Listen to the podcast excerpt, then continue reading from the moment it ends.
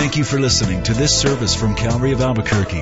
It's our hope that this message will help you grow in grace and in the knowledge of our Lord and Savior, Jesus Christ.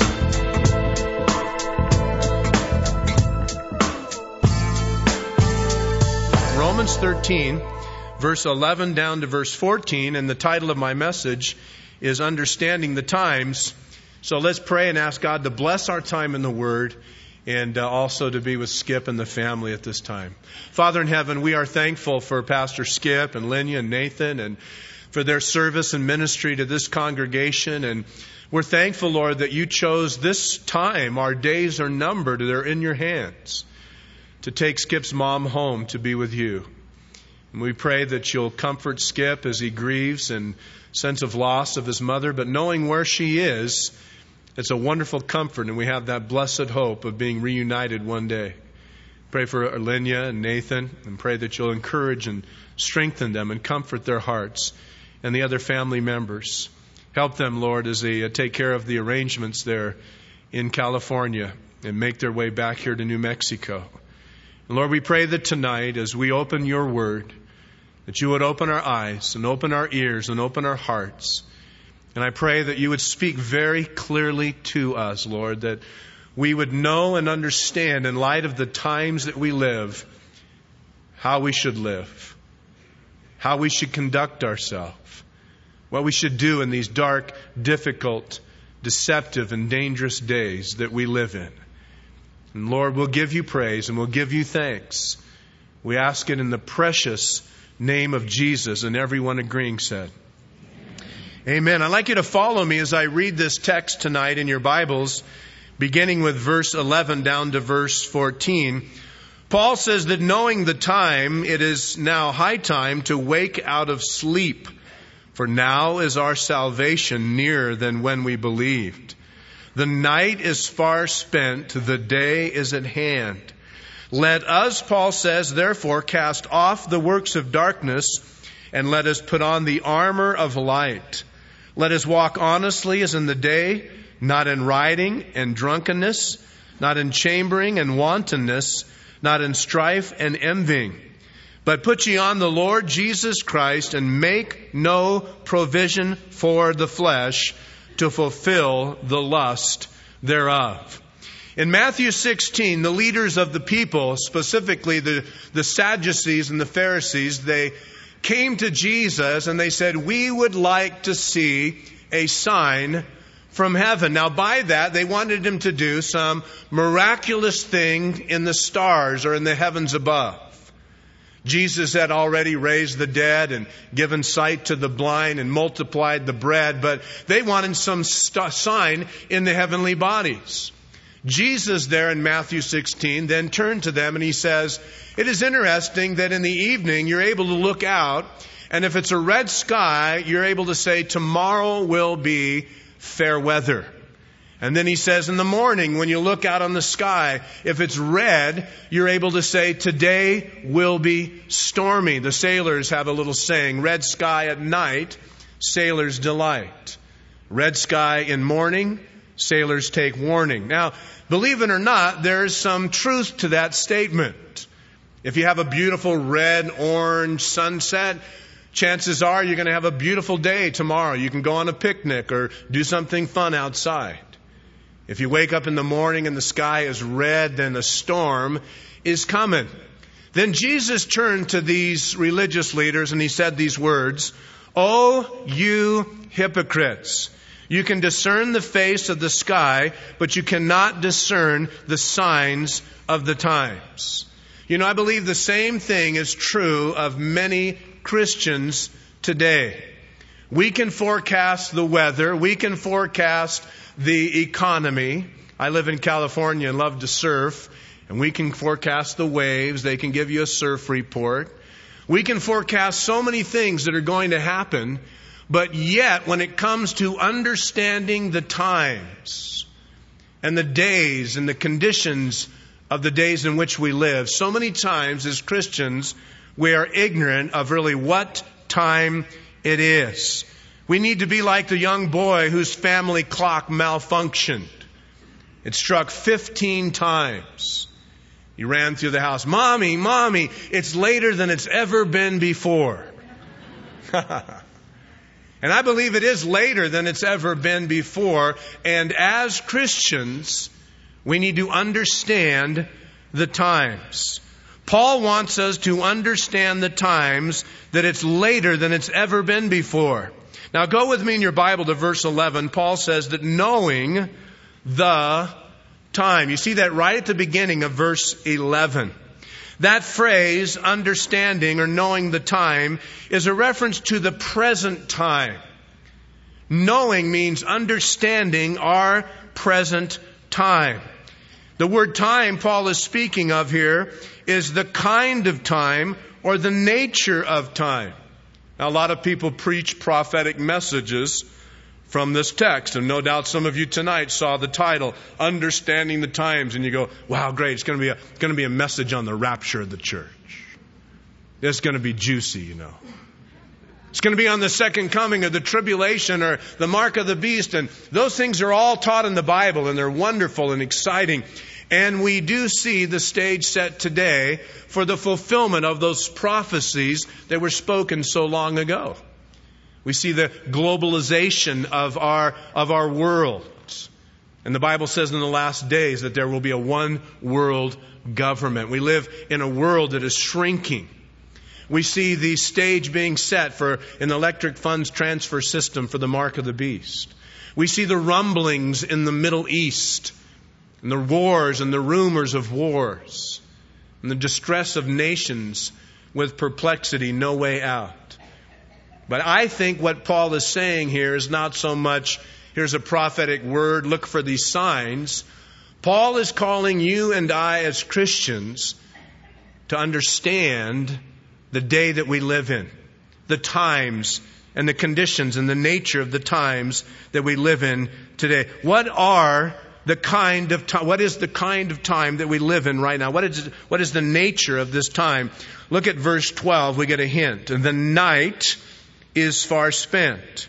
And then notice he refers to casting off the works of darkness. Paul makes a contrast between the night, the darkness, and the day which is coming. What are the nature or what is the nature of the times that we are living in tonight? Darkness. The Bible says that Jesus came to save us Listen carefully from this present evil age. This is a time of darkness. This past week with the tragic uh, mass killings at Virginia Tech, and our hearts grieve with those that are suffering over the whole nation suffering over that. We need to keep them in our prayers.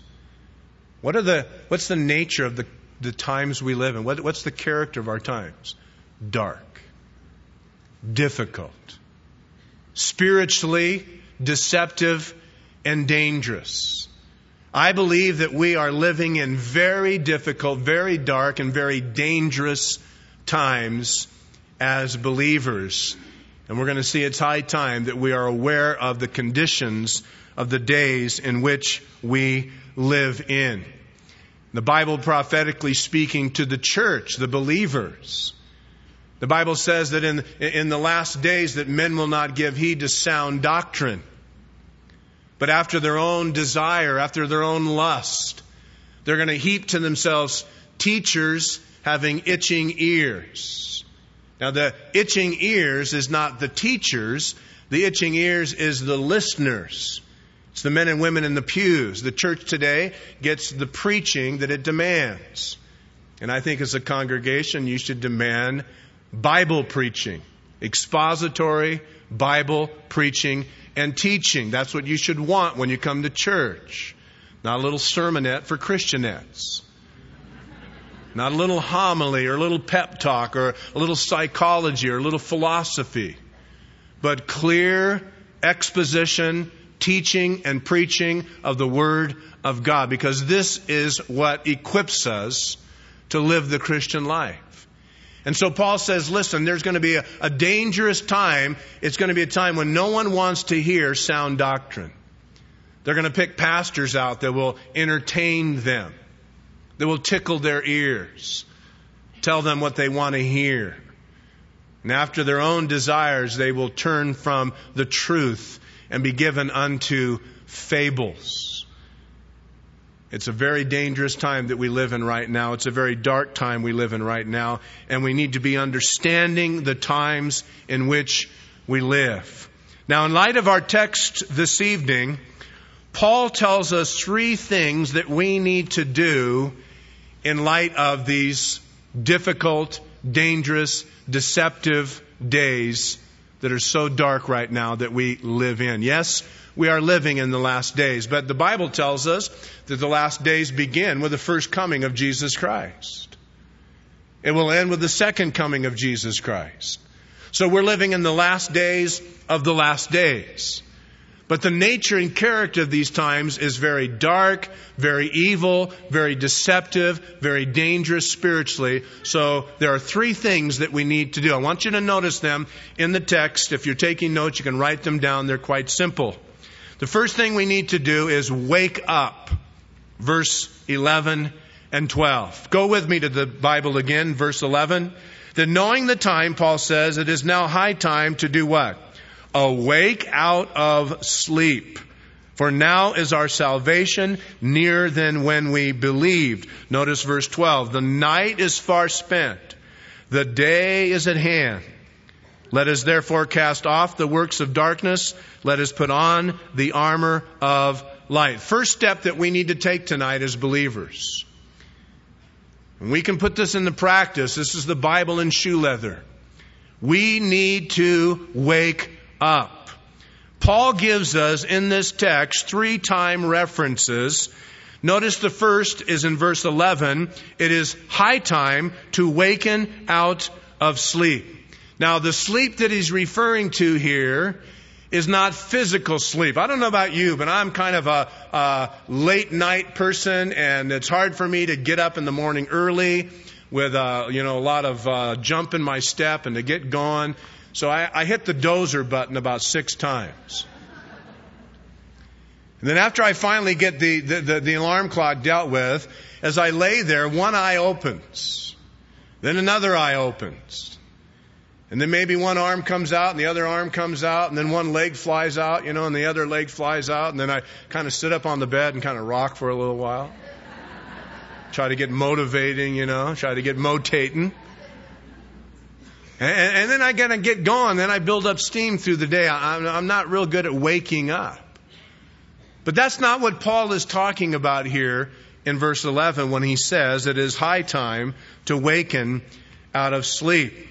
Now, he is speaking to Christians in this context.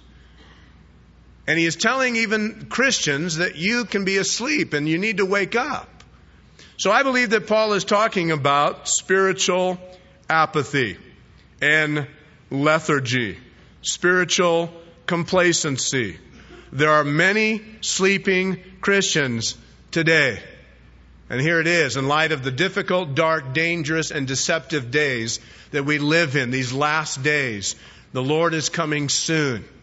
We live in a dark, difficult world. It's high time for us to wake out of sleep. Remember Jesus in the Garden of Gethsemane with his disciples. And he asked them to stay awake and pray with him, right? He went a little deeper into the garden and they're agonized in prayer. And you remember what happened when Jesus came back? What did he find? They were sleeping, just like you and I.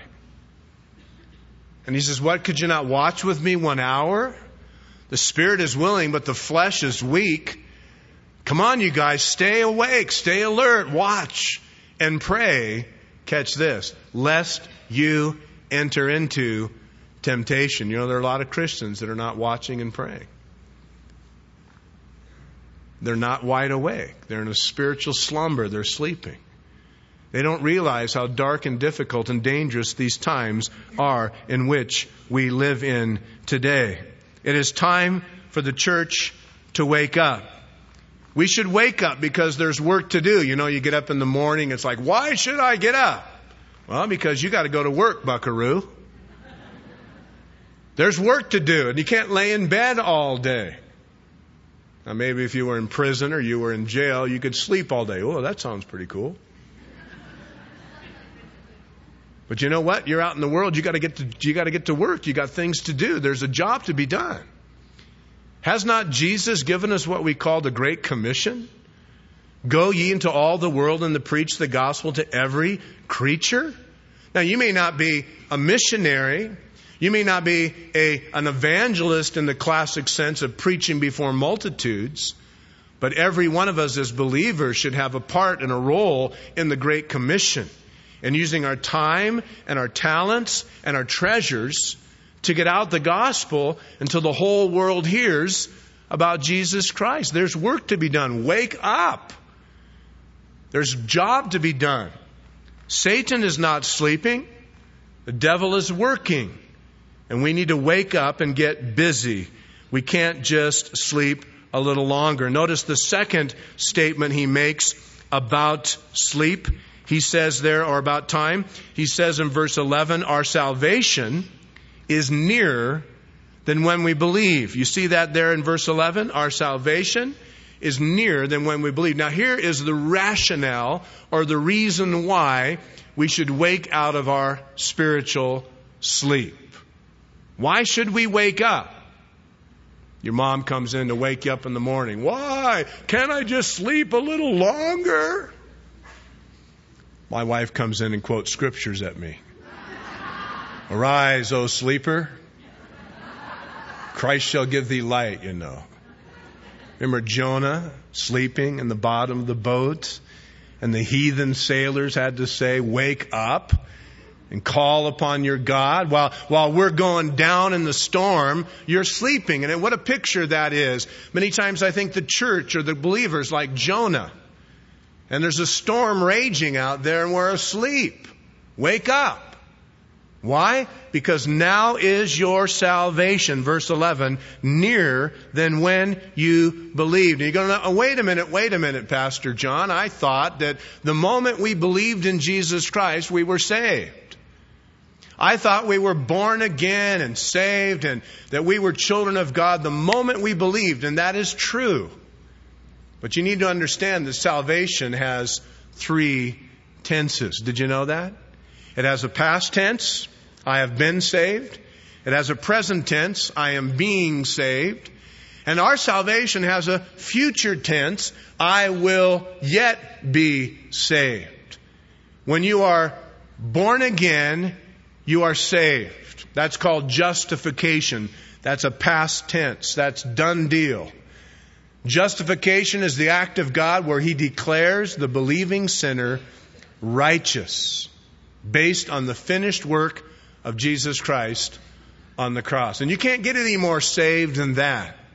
But then we move into phase two, which is sanctification. Sanctification is now a lifelong process whereby God, through His Word and the Spirit and other circumstances and people and things, is molding us and shaping us and making us more holy, which is what sanctification is. And it's a lifelong process, and the goal is likeness to Jesus Christ. You know, sometimes I think as Christians we should wear a little sign around our neck that says, under construction. Be patient with me. God isn't finished yet. And I know He's not finished with me, and I'm sure He's got a long way to go with you. Some of us a lot further than others to be like Jesus Christ. But then the third phase, we call that glorification. Justification, I have been saved. Sanctification, I am being saved. Glorification, I will yet be saved. So when Paul the apostle says here, our salvation is nearer time frame than when you believed, he is talking about what? The third stage of our salvation. Glorification. When I leave this body and I go to be with the Lord and I'm in His presence and this corruptible puts on incorruption and this mortal tent puts on immortality. That's the third stage. I am then glorified in the presence of the Lord. Now, notice that Paul says, Your salvation is nearer than when you believe. Some of you have been Christians a long time. Maybe you're here tonight you've been a Christian 30, 40, 50 years. Guess what? Your salvation, glorification, is nearer than when you believe. Now that's a cool thought, isn't it? If you got saved last week, your going to heaven is a week closer than it was last week. Tomorrow you'll be a day closer. The next day, two days closer. Our salvation is nearer than when we believed. And the longer you walk with the Lord, the closer you are to glory. But here's the point. The point is, what are you doing with that time? What have you done with the last 30 years of your salvation? What have you done in the area of sanctification and service? Are you wasting that time? Are you swallowing that time? Are you just using it to invest in the kingdom of God? Our salvation is nearer than we, when we believed. We need to realize that the day of the Lord is coming. Notice thirdly in verse 12, the first part, the night is far spent, the day is at hand. So, reason number one, we should wake up. Your salvation's nearer than when you believed. Reason number two, the night is far spent, the day is at hand. Now let me be clear here in this text. The night is referring to the time that we live in right now. You got that? The day is a reference to when we are with the Lord, when the Lord returns. There's the kingdom age. Christ comes back in a second coming, and for a thousand years Christ reigns and rules upon the earth. That is a dawning of a new day, a new age, when there will be glorious light, Christ's theocratic reign upon the earth. And it won't be very long till that day dawns. You know, the Jews have their day start at sunset. The day starts at sunset and it gets darker and darker and darker until the dawning of the daylight. And so in the Bible, we live in this dark time, this night time.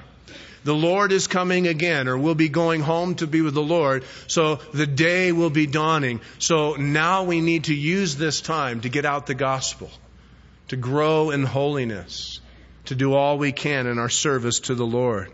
The application of this point is that we should not let the world, the flesh, or the devil press us into its mold and lull us into sleep. Many Christians today are being lulled to sleep with the sweet siren song of the world, the flesh, and the devil. They're so busy with their lives. They're so busy with their careers. They're busy getting married. They're busy with other things. They're eating, they're drinking, they're marrying, they're giving in marriage, and, they don't realize that our salvation's nearer than when we believed. I became a Christian in 1971. Met Skip just in 1973. And as I think about that, you know what? I, I don't have a whole lot of time left. Been pastoring for 34 plus years, and I don't know how much time I have left. You say, well, you know what? The Lord may not come for a while. It doesn't matter.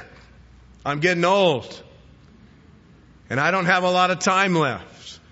You know, we think, oh, well, you know, they're not building the temple in Jerusalem yet. And, uh, you know, I haven't seen anybody with 666 on their forehead lately.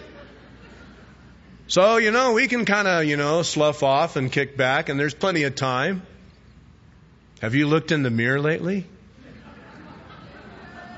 Listen, buckaroo, you're not getting any younger, man. It's time to wake up. Your salvation is nearer than when you believed. Life is short. The Bible says it's like a vapor of smoke that appears for a time and vanishes away. Life is short and death is universal. So it's time to wake up.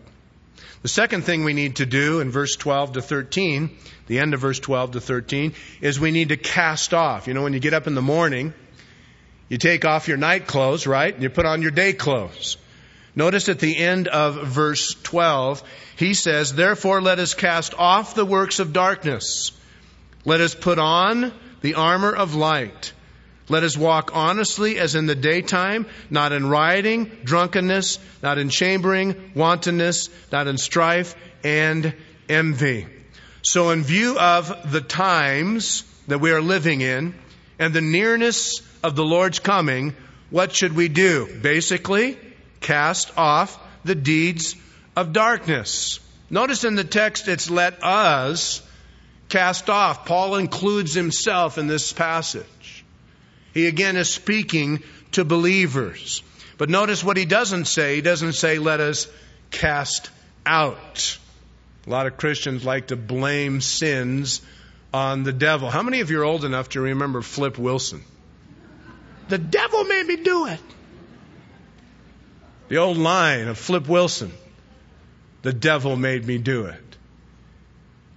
No Christian, having the Holy Spirit indwelling them, can be possessed by a demon. It is not cast out, it is put off.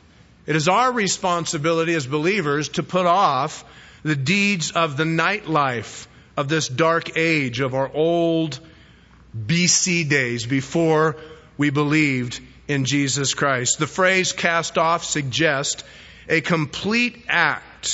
It's a picture of putting off old clothes. So we are to wake up, cast off the old clothes of the sinful life, and to put on the new clothes of the daytime and walk after the fullness of Christ. Notice he lists or specifically mentions some of these sins. Notice in verse 13 riot and drunkenness, or rioting and drunkenness, which are actually orgies and drunkenness. So we're to put off the empty and harmful pleasures. It would speak there of the party life. How many times people become Christians and they, they think that they can still continue to go on living the way they did before they were saved. They're still going to drunken parties. They're still following the party life. Paul says we're to put that off. We're to wake up. We're to take off like a, some soiled, dirty clothes. You get up in the morning, you wouldn't go through the day with dirty clothes on, or your pajamas. You know, if you see somebody walking around in the middle of the day with pajamas on, you think, ah, oh, I better call the cops. Usually they're not all there, you know. You go, I like to wear my pajamas. Okay, I'll pray for you. Those are night clothes. It's daytime. What do you got your PJs on for? A lot of Christians are walking around in, in, in, the pajamas of the old life, the nightlife. Notice he also mentions chambering and wantonness. Of course, I'm reading from the King James translation. The phrase chambering is a place to lie, a bed speaking of sexual sins. Wantonness is a person who feels no shame. Paul is speaking there of sexual immorality and debauchery. He's saying don't live for sexual immorality. That would include pornography or adultery or homosexuality, fornication. These are all under the, under the heading here of pornography or pornographic. Has no value, has nothing good for you. It's sinful. Jesus said if you look on somebody with lustful desires that you've committed adultery in your heart. The Greek word porneia, we get our, our word pornographic from it. And you've already committed adultery. It's a sinful thing. It starts with the mind. You sow a thought. You sow a thought, you reap an act. And you sow an act, and you reap a habit. You sow a habit, and you reap a destiny. We need to be careful. And he's speaking again to believers. And if you're a believer and you're involved in sexual immorality, the Bible is very clear. This is the will of God for you, even your sanctification. That you abstain from sexual immorality, that we should keep our bodies as holiness dedicated to the Lord. C.S. Lewis said, We're like half hearted creatures fooling around with drink and sex and ambition when infinite joy is offered to us, like an ignorant child who wants to go on making mud pies in a slum because he cannot imagine what is meant by an offer of a holiday at the sea, we are far too easily pleased. If you're involved in those kind of sins tonight, knowing the time, it is high time to waken out of your sleep and to cast those off. Then notice lastly, he mentions strife and envying there in verse 12. Strife and envying, or excuse me, verse 13. This is envying and dissensions and jealousy. These are people that just can't get along with anybody. You ever know someone like that? They're always arguing. They're always jealous. They're always fighting. They're always envious. Many times, if we're engaged in these sins that Paul lists, it manifests itself in that kind of jealousy or fighting or anger. Now, the image that I best think we can see in the Bible for what Paul is saying here is when Jesus, you remember, rose Lazarus from the dead. Remember that story? John chapter 11. And Jesus stood there at the grave and he cried, Lazarus, come forth. I'm sure that if Jesus had not specified Lazarus, the whole cemetery would have emptied. He had to be very specific. Just Lazarus. We'll get the rest of you later. And so Lazarus was alive, right? But Jesus said, Loose him and let him go. Why? Because he was still, the Bible says, bound from head to foot with grave cloths. He was bound with these grave cloths. You need to take him off and, and, and release him and free him and let him go. How many Christians today, maybe some that are here tonight, are alive spiritually? but they're trying to live in the old grave clothes. And Jesus would say, Loose him and let him go. God wants to set you free. That's that work of sanctification in your life. Loose him and let him go. Jesus said in John chapter 8 to the woman who was caught in the act of adultery, Neither do I condemn thee. She was saved. But go and sin what? No more. God forgives you and God forgives me and God cleanses us from our sins. But He doesn't want us to live in our grave clothes or to continue. Our lives, verse 13, are to be lived in honesty, says the King James Bible. The word means becomingly. The New Living Translation has it, we must live decent lives for everyone to see. I like that. Is your life lived decently, becomingly? Or are you still walking around in the grave clothes? I heard of a dry cleaning establishment which advertised its services with the words, if your clothes aren't becoming to you, they should be coming to us. My question to you tonight is your life becoming to others?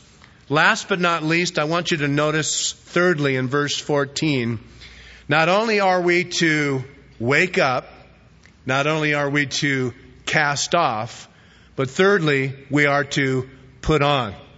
Paul says, put on the Lord Jesus Christ, make no provision for the flesh to fulfill the lust thereof.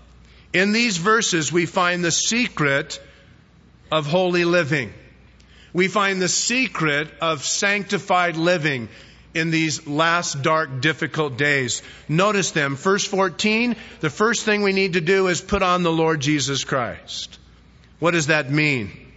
That means that I am to put on His thoughts, His attitudes, and His actions. Now, the moment I'm saved, positionally, I am placed in Christ and God the Father imputes to me or puts to my account the righteousness of Jesus Christ.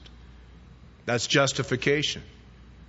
But sanctification is not me in Christ, but it is Christ in me.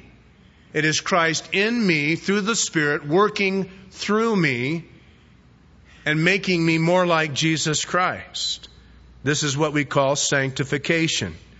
So to put on the Lord Jesus Christ means we put on His strength, we put on His thoughts, and we yield our wills to His will as it is revealed in the Scriptures the Word of God. So put ye on the Lord Jesus Christ. So first there is the casting off. Maybe some tonight need to cast off the grave clothes, the night clothes. But you need to put on the Lord Jesus Christ. Surrender your will to Him, yield your thoughts to Him, have a mind that is sanctified and renewed in the Word of God, spending time in prayer, yielding in obedience to His Word, letting the Spirit of God work through you, changing you and making you more like Jesus Christ, to put on His power and His presence and His purpose and pattern in your life. The second thing you need to do is put on the armor of light. Notice, go back with me for a moment. We passed over it in verse 12. Let us put on the armor of light. You see that there? So, positive steps. Put on the Lord Jesus Christ. Secondly, put on the armor of light. Christian life is not a playground, it's a battleground. There's a battle waging out there. Wake up. Cast off. Put on. Put on Jesus Christ and the armor of light. Put on the, blessed, uh, the belt of truth. Put on the breastplate of righteousness. Put on the sandals of peace. Take up the shield of faith, the helmet of salvation, the sword of the Spirit, which is the Word of God. All prayer by praying always with all prayer and supplication in the Spirit and watchings thereunto. And then Paul says, Ephesians 6.13, having done all to stand, stand therefore having. And he lists these things that I just mentioned. Live your lives in truth. Walk in righteousness. Stand in God's peace. Live by faith, for the just shall live by faith. Have assurance of your salvation, the helmet of salvation. Take the word of God, which is the sword of the Spirit. These are dark, difficult days. We need to put on the armor of light. And thirdly and lastly, in verse 14, Paul says, Do not make provision for the flesh to fulfill the lust thereof. You got that? So many times we're providing for the flesh. Well, I got my little stash. I got, I got, I got my little magazines or my little, you know, uh, a liquor counter here, or I can always meet up with this person, or I know I can do this, and, and, and we have this provision for the flesh. Now, I'm not trying to step on anybody's Christian liberty. But maybe your television set is providing for your flesh. Maybe you need to turn it off. Maybe some of the movies you're watching are making provision for the flesh. Maybe some of the people that you're hanging around with is making provision for the flesh. Maybe some of the places that you go are making provision for the flesh to fulfill the lust thereof. Make no provision for the flesh. J.B. Phillips translates this give no chance to the flesh to have a fling. I like that. Had a pastor friend that had someone once come to him for counseling with a drug problem. And this person coming in for counseling brought his drugs with him. And the pastor did a very foolish thing, and instead of flushing him down the toilet immediately, put him in the bottom drawer of his desk. A few weeks later, during a time of discouragement and temptation and weakness, he remembered that stash in his drawer, went back to his desk, and began to do those drugs again. Slipping back into the life that God had delivered him from. Losing his church and his family and his ministry and his reputation and dishonoring God. What a sad, tragic thing that is. I, I don't know what may be going on in your life, but I know the Bible is clear. Make no provision for the flesh. Maybe it's a relationship. Jesus said, if your right eye offends you, what do you do? Pluck it out. If your right hand offends you, what do you do? Cut it off. Now, he's not talking literally here. We would all be stumps. I mean, uh, we, would be we'd be gone. I actually heard the true story of a guy that used years ago in England. If you got caught pickpocketing, you know you what? You lost your hand. And this guy was a pickpocket and he got caught and he lost his right hand. He got caught pickpocketing again with his left hand. He lost his left hand.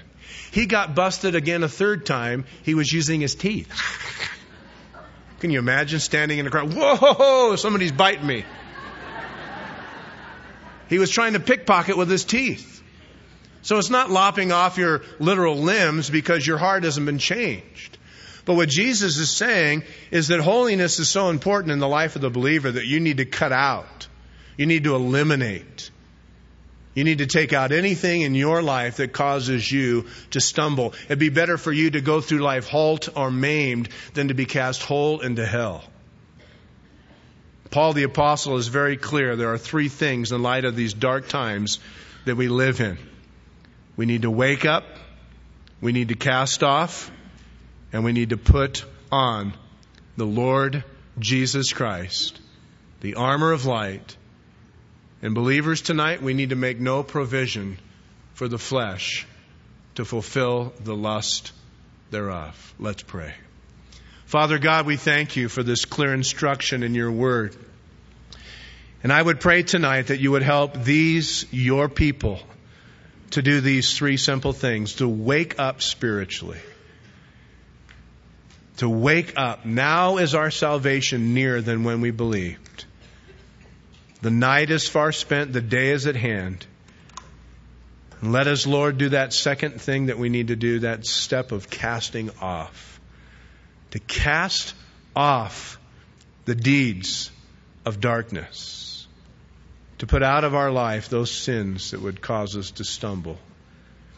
And help us, Lord, to put on the armor of light and help us to put on the Lord Jesus Christ. And help us, Lord, not to make any provision for the flesh to fulfill the lust thereof. Lord, I pray that your Spirit would work and speak to hearts tonight.